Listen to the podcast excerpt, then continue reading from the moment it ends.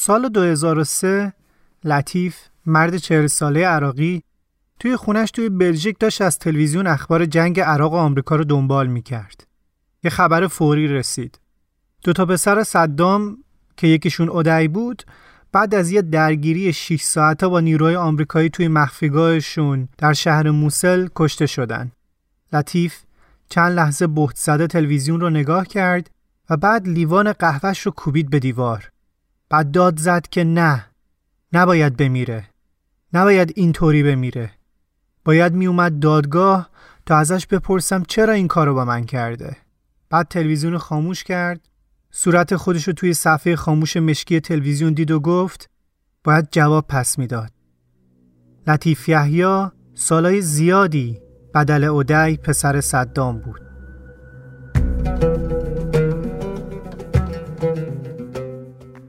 سلام. من مرسن هستم و این 24 امین اپیزود پادکست آنه.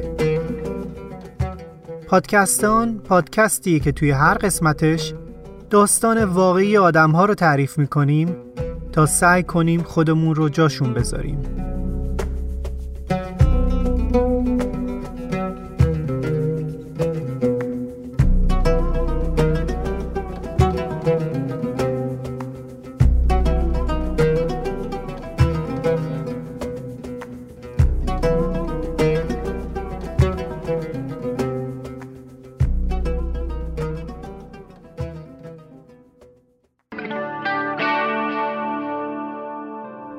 اسپانسر این اپیزود کارنامه است. فروش خودرو کار پرزحمت و پردردسریه که گاهی هم ممکنه با همه دقتی که به خرج میدیم نتیجه و آورده مالی مد نظرمون رو نداشته باشیم. اون قرارهای مختلف و تلفن‌های مشتری یا پشت سر هم, هم می‌تونه انرژی زیادی رو بگیره. مخصوصا اینکه تجربه کمی هم در این زمینه داشته باشیم. کارنامه سرویسیه که دیوار برای خرید و فروش مطمئنتر خودروهای کارکرده معرفی کرده و می‌تونه تو این زمینه بهمون به کمک کنه. اونا یه سرویسی دارن ارائه میدن به اسم فروش سفارشی یعنی مشخصات خودرومون رو توی سایت ثبت می‌کنیم و میان در محل خودرومون رو کارشناسی و قیمت گذاری می‌کنن و بعد خودشون آگهیش می‌کنن و با خریدارا هم صحبت می‌کنن. بدون دردسر و زحمت شما فقط چند روز بعد که کارنامه مشتری واقعی خودروتون رو پیدا کرد یه قرار نهایی می‌ذارین با خریدار و مشاور حقوقی کارنامه برای انتقال سند این سرویس هم برای شما که فروشنده خودرو هستین رایگانه. لینک این سرویس سایت رو می‌ذارم توی توضیحات.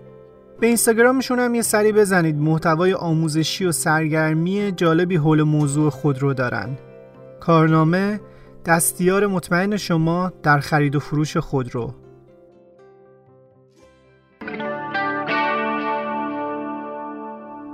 خب بریم سراغ سومین قسمت داستان منزاده مهاجرتم. اگر هنوز دو اپیزود قبلی رو نشنیدین پیشنهاد می‌کنم که برگردین و از اپیزود 22 شروع کنید من می‌تونستم مریم باشم تو می‌تونستی مریم باشی.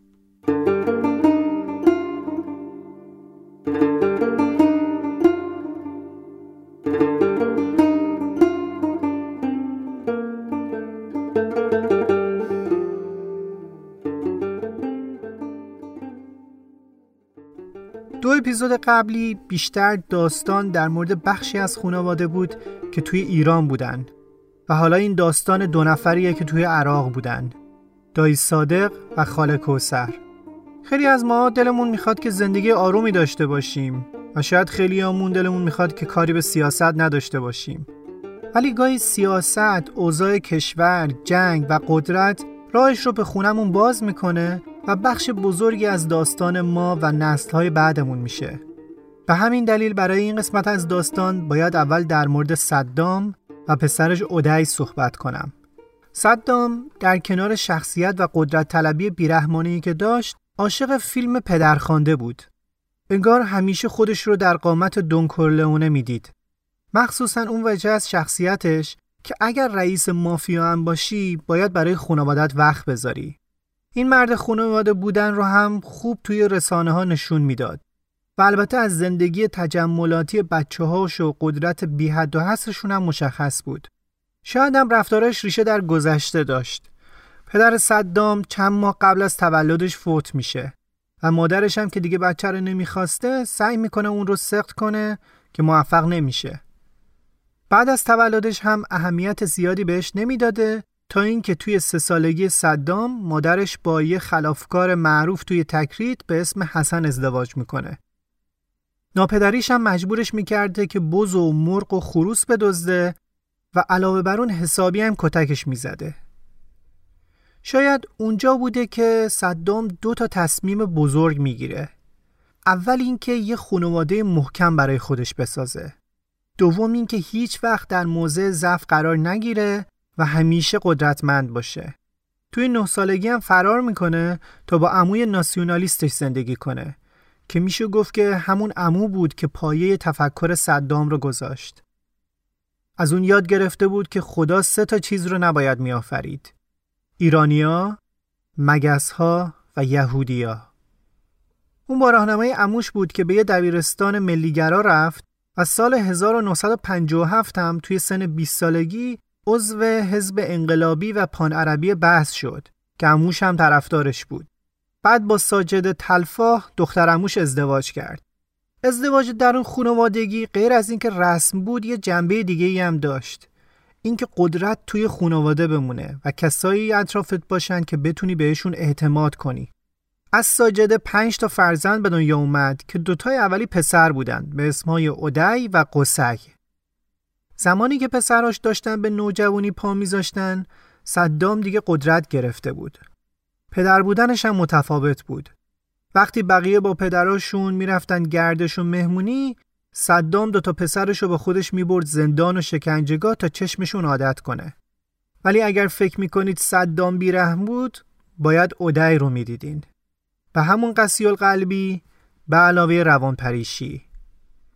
یه سایکوپس واقعی. اودی حتی توی مدرسه هم قطار گلوله میبست دور کمرش. فکر کنید که زنگ تفریح مدرسه می‌خورد و اودی تصمیم گرفته بود با یکی از همکلاسیاش دعوا کنه. بادیگارداش اون بچه بخت برگشته رو روی زمین نگه می داشتن تا اودای بهش مشت بزنه. پسرها توی همچین فضای بزرگ شدن و بعدا هم توی فعالیت هایی مثل حذف مخالفین و کشتن کردها دست داشتن. قصی پسر کوچیکتر بیشتر سر به راه بود مثل پدرش نظم داشت و برای قدرت از ترس استفاده می کرد. اما اودای کم کم از کنترل خارج شد. اون از شکنجه لذت می برد فرقی هم براش نمی‌کرد دشمن سیاسی باشه دوستش باشه یا اینکه حتی یکی باشه که از قیافش خوشش نیاد مشکل از جایی شروع شد که با اینترنت هم آشنا شد حالا دیگه می‌تونست روش های شکنجه در باستان رو سرچ کنه و البته می‌خواست اجراشون هم بکنه. زندگی شخصیش هم همینقدر سیاه بود. بعد از سه بار ازدواج ناموفقی که داشت به یه عادت جدید رو آورده بود. فکر کنید اودای با ماشین فراری افشهل قرمزش و ماشین پشت سریش که پر از بادیگارد بود وارد محوطه دانشگاه بغداد می‌شد. با صدای موسیقی زیاد که از توی کلاس هم می‌شد شنیدش. بدون تعادل روانی. دیده بودنش گاهی ماشین رو می‌زنه کنار و مثل یه بچه گریه می‌کنه و زار می‌زنه. و بعد نیم ساعت بعد بلند بلند میخنده. توی دانشگاه همکلاسی دختری سعی می‌کردن جلوش آفتابی نشن و باهاش همکلام نشن. شاید فکر کنید اینکه اودای از کسی بدش بیاد اتفاق بدیه. ولی اینکه اودای از کسی خوشش بیاد به مراتب اتفاق بدتری بود. دیگه همه از تفریح جدید اودای خبر داشتن. اودای دخترای جمعور رو مجبور می‌کرد باش قرار بذارن. بهشون تجاوز می‌کرد که گاهی هم اون دختر به قتل می‌رسید و سر به نیست می‌شد. حتی یه بار که از همسر یکی از فرمانده های ارتش عراق خوشش اومده بود به اون فرمانده تهمت خیانت به کشور می‌زنه و میندازتش زندان و بعد از اینکه کارش با همسر تموم میشه اونو می‌کشه.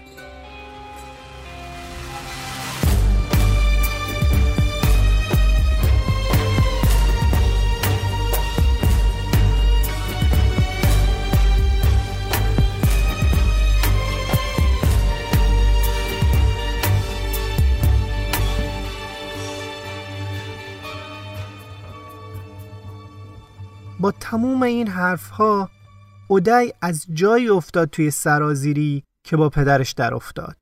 وقتی صدام و پسراش داشتن قدرت می‌گرفتن و ترس از خاندانشون رو توی عراق بیشتر می‌کردن اختلافات داخلیشون داشت پیدا می‌شد. سال 1986 صدام با زنی به اسم سمیرا ازدواج کرد که دو تا پسر داشت و مجبورش کرده بود از شوهرش جدا بشه. زن دوم گرفته بود. جدا از اون صدام که همیشه خودش رو پدرخوانده و اهل خانواده می‌دونست حالا کمی بیبند و بار شده بود. یه شب اکتبر سال 1988 توی کاخ ریاست جمهوری عراق به افتخار سوزان مبارک همسر حسنی مبارک رئیس جمهور دائمی پیشین مصر یه مهمونی برگزار شده بود. توی اون مهمونی اودی با کامل حنا دوست قدیمی و فود تیستر و محافظ شخصی صدام درگیری لفظی پیدا کرده بود. اودی به کامل گفته بود که تو برای پدرم دخترای مختلف میاری و مسئول این هستی که مادرم از چشم پدرم افتاده و افسرده شده. خلاصه حرفا بالا می‌گیره و اودی کامل رو با چاقو می‌زنه و بعد با کلت چند بار بهش شلیک می‌کنه و میکشتش. این موضوع صدام رو خیلی ناراحت می‌کنه و می‌گفتن امکان این وجود داره که اودای رو بکشه. البته یه مدت زندانیش می‌کنه و بعد میفرستتش سوئیس. صدام اینجا بود که فهمید اودای درسته که به خاطر بیرحمیش فرزند خلفیه ولی وقتی عقل توی کلش نیست باعث دردسر میشه. اودای یه مدت بعد برگشت عراق. با اینکه اودای دیگه فرزند مورد علاقه صدام نبود و اونم خوب فهمیده بود که این پسر تعادل روانی نداره و نباید کارهای مهم رو بهش سپورت ولی بازم توی مشاغل مختلف مثل هشت پا بود. از رئیس کمیته المپیک عراق و مدیر تیم ملی فوتبال بگیرید تا سردبیر روزنامه مثلا مستقل بابل و روزنامه شباب و شبکه جوانان و همینطور انجمن عکاسان عراقی. بالاخره باید رسانه دست دیکتاتور میموندن و کی بهتر از این رئیس روانی؟ البته اودی مسئول شبه نظامیان فدای صدام هم بود. اما مهمترینشون همون رئیس کمیته المپیک و تیم ملی فوتبال عراق در 20 سالگی بود. فوتبالیستا تعریف می‌کنن که اون واقعا چیزی از فوتبال متوجه نمی‌شد و تنها چیزی که واسش مهم بود بردن بود. تمام این اهمیت به بردن و جلوی دوربین بودن و لبخند کج زدن برای ساختن تصویر اجتماعی بود به یک دلیل مهم. می‌خواست جانشین صدام بشه. اما مشکل اینجا بود که از نگاه یه چکش همه چیز میخه. یکی از بازیکنهای تیم ملی تعریف می‌کنه که اودای بین دوتا نیمه زنگ می‌زد به رخکن و تهدید می‌کرد که اگر خوب بازی نکنید پاهاتون رو قطع می‌کنم و میندازمتون جلوی سگا. اصلا راه دیگه ای بلد نبود. تا اینجا رو داشته باشین اما این داستان اودای نیست. با اینکه یه جایی وارد داستان میشه. این داستان خاله کوسرمه اولین باری که خاله کوسرمو دیدم برمیگرده به 20 25 سال پیش. من 7 ساله بودم. جنگ تموم شده بود اما مرزا بسته بود و هیچ رفت و آمدی و حتی تلفنی در کار نبود. تنها نامه بود و عکس. من فقط می‌دونستم که یه خاله ورزشکار توی عراق دارم که شوهرشم بهترین فوتبالیست عراق و توی تیم ملیه. اما اونا فقط برای من یه اسم بودن.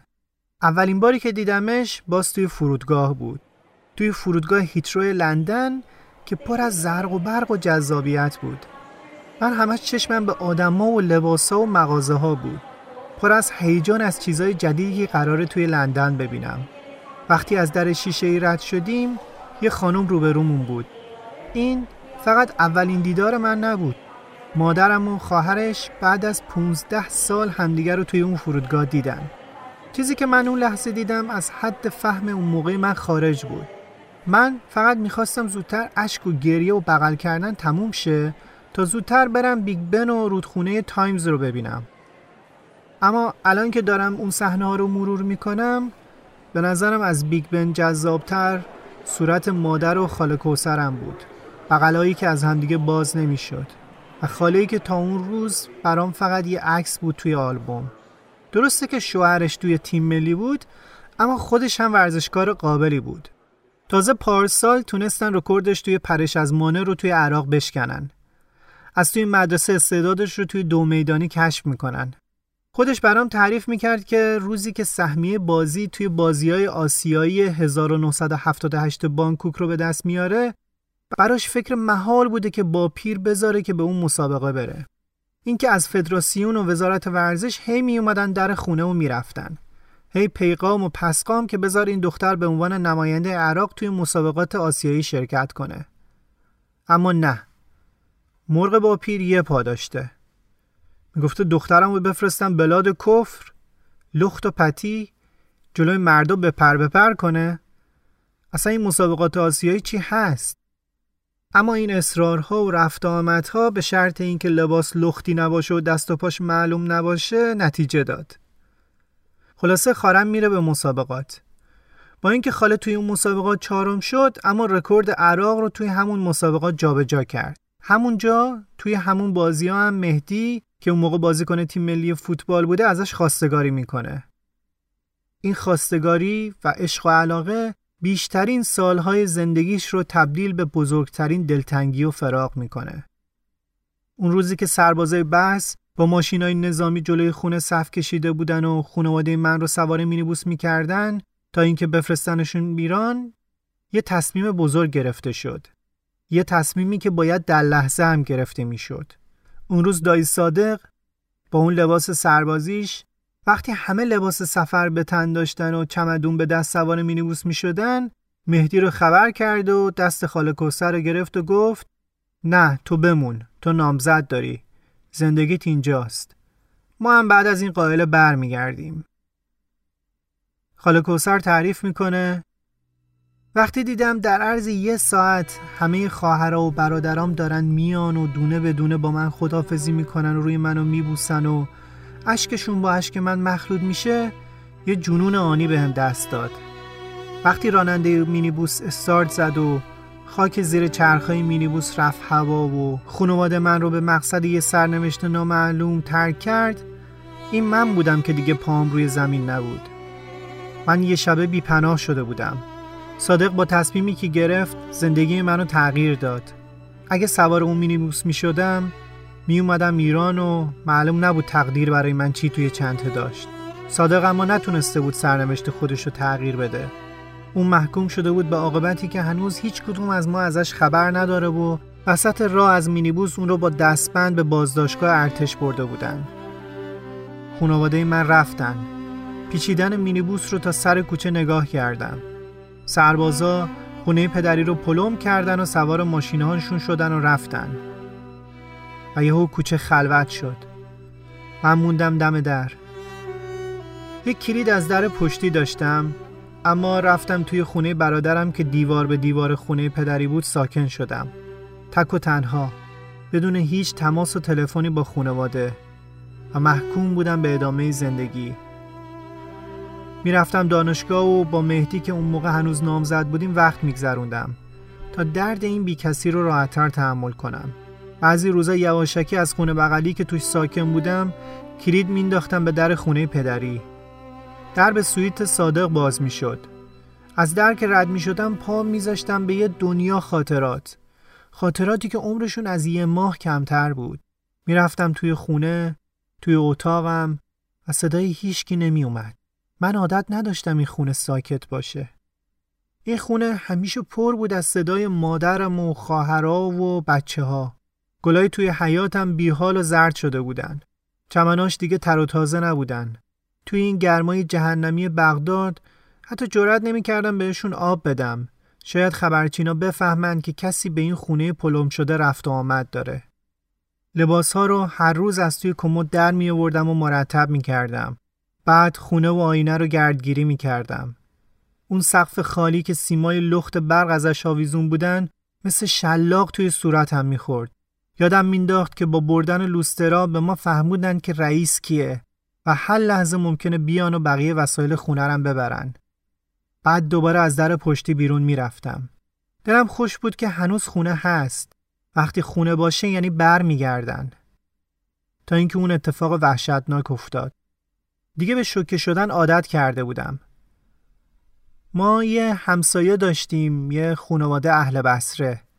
که پدرشون رو از دست داده بودن و یه زن تنها بود و چند تا بچه یتیم قد و نیم قد.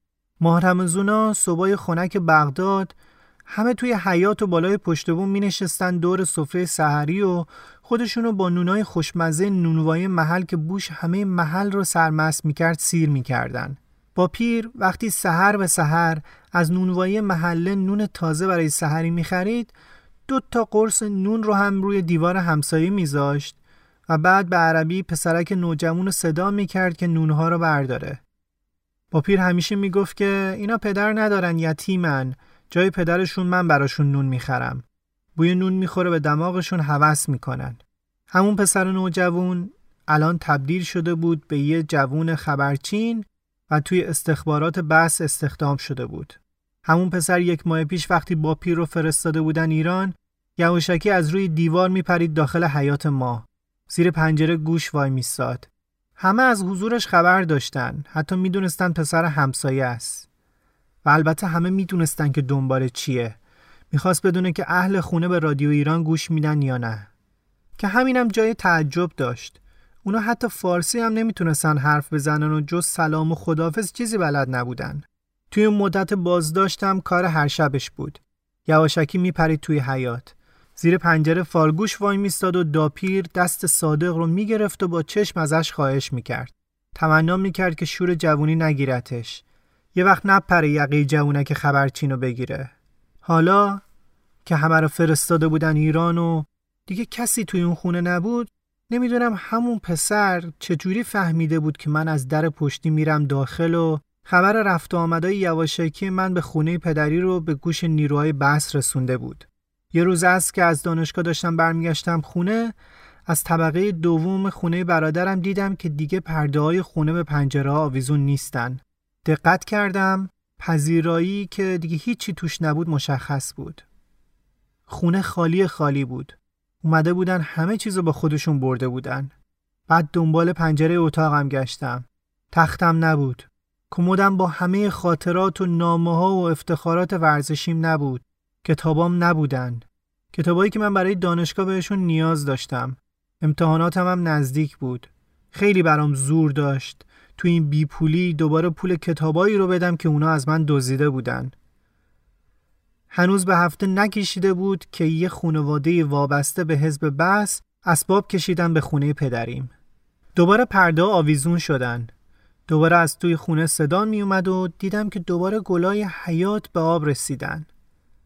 زنی که توی خونه پدریم توی خونه من زندگی می کرد خودشو دیگه صاحب اون خونه می دونست. توی کوچه هر از گاهی با هم چش تو چش می شدیم. اون نگاه تند و طلبکارش همیشه آزارم می‌داد. انگاری من بودم که به زور توی خونه اون نشسته بودم. خوب شد که با پیر رفت. خوب شد که داپیر رفت. رفتن و به چشم این روزای سیاه رو ندیدن. ندیدن که غریبه روی سالهای سال زحمت و روی مزد زحمات و خونه و زندگیشون اینطوری مثل یه پرنده شوم بال باز کرده. اینکه مجبور نبودن مثل من هر روز صبح این رنج رو از پشت پنجره تحمل کنن. اما رنج من همینجا تموم نمی‌شد. به مدت یه سال هر ماه با صادق توی زندان سیاسی ملاقات داشتم. چهرش عوض شده بود و سیبیلای پرپشتش رو زده بود. به زور همش لبخند می‌زد. پشت اون خنده انگار نمی‌خواست ته دل منو خالی کنه. اما من مایی یه بار جون می‌دادم. بعد از هر جدایی و خداحافظی تا ماه بعد. و هر بار هر دوتامون می‌دونستیم که ممکنه این آخرین دیدار باشه. چون کشور وارد جنگ با ایران شده بود و ما هم ایرانی های جامونده توی عراق بودیم. به واسطه آشنا و کسایی که به بازی مهدی توی تیم ملی فوتبال علاقه داشتن به زندان یه روزنه پیدا کرده بودم. یه نفر حاضر شده بود در مقابل دریافت پول خوراکیایی که برای صادق میپختم رو به دستش برسونه. براش مسواک و پودر لباسشویی و خمیر دندون میفرستادم. چسب بسته پودر لباسشویی رو با حرارت باز می‌کردم و بعد لابلای پودرا براش نامه می نوشتم. و دوباره با چسب درش رو میبستم و براش میفرستادم. یه بار از حالش فهمیده بودم دندون درد گرفته و توی یکی از روزای هفته قراره برای رفتن به دندون پزشکی از زندان خارج بشه. روز موعود رسید. بهش نگفته بودم. روبروی زندان اون سمت خیابون منتظرش وایساده بودم. هیچی نمی‌خواستم. فقط می‌خواستم ایستاده ببینمش. راه رفتنش رو ببینم. توی هوای آزاد یه لحظه آزاد ببینمش. در بزرگ زندان با یه صدای خاصی باز شد و بعد قامت بلند و چارشونش از در پیدا شد. اما بعد ششمام سیایی رفت وقتی اون دستبندای محکم آهنی رو دور دستای مردونش دیدم. برادر من جنایتکار نبود و من نمی‌دونم به کدوم گناه داشتیم این همه درد رو تحمل می کردیم. راه رفتنش رو توی خیابون با نگاه هم میبلیدم تا اینکه به ماشین زندان برسه. آروم موازی باش قدم می‌زدم. نمی‌خواستم منو ببینه. میترسیدم بیتاب بشه. اما منو دید. حال چشماش حالت پدرونه بود. توی همون حالش هم می‌خواست از من حمایت کنه. از نگاهش فهمیدم که به من میگه برو. بعد از اون دیدارها و نامه های ما هم خیلی طول نکشید. آخرین نامه که به من نوشت این بود که دیگه برای من نامه ننویس. دارن ما و بقیه پسرها رو میفرستن ایران. این آخرین اتصال و خبری بود که ما رو به هم پیوند داده بود. بعد از اون روزها بیخبری بود و سرگردونی. پسرها به ایران نرسیده بودن. این روزها به سالها تبدیل شد و این سالهای انتظار حتی بعد از سقوط صدام هم تموم نشد.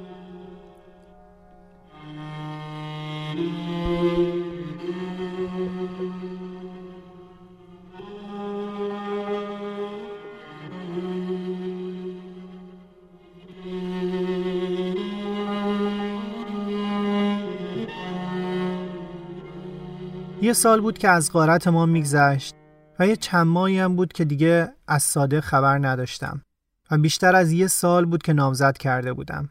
وقتش بود که دیگه ازدواج کنم. اما از اون ورم نمی‌خواستم که خونه برادرم خالی بمونه. میترسیدم این خونه هم مثل خونه پدریم قارت بشه. مهدی قبول کرد که ساکن همینجا بشیم. البته مهدی اکثر وقتا توی اردو بود. توی این شهر و اون کشور بود و مسابقه می‌داد. من توی خانواده تنها عروسی بودم که تنهایی تدارک خونه خودم رو دیدم. تخت نو خریدم، لباس نو خریدم، حتی برای روز عروسی خودم غذا پختم. اونقدر مهمونی هم نداشتیم چون من دیگه کسی رو نداشتم. فقط چند نفر از خانواده و خواهر برادرای مهدی بودن. من مظلومانه توی خونه برادری که دیگه اینجا نبود ازدواج کردم. شب عروسی موشکای ایرانی بغداد رو بمبارون می‌کردن و من و مهدی تنها توی تاریکی و زیر نور شم قریبانه نشسته بودیم. موشکای ایرانی بالای سر ما پرواز می‌کردن و سایه موشکای عراقی روی سر خانواده من توی ایران سنگینی می‌کرد. این سختترین آزمونی بود که خدا داشت از من می‌گرفت.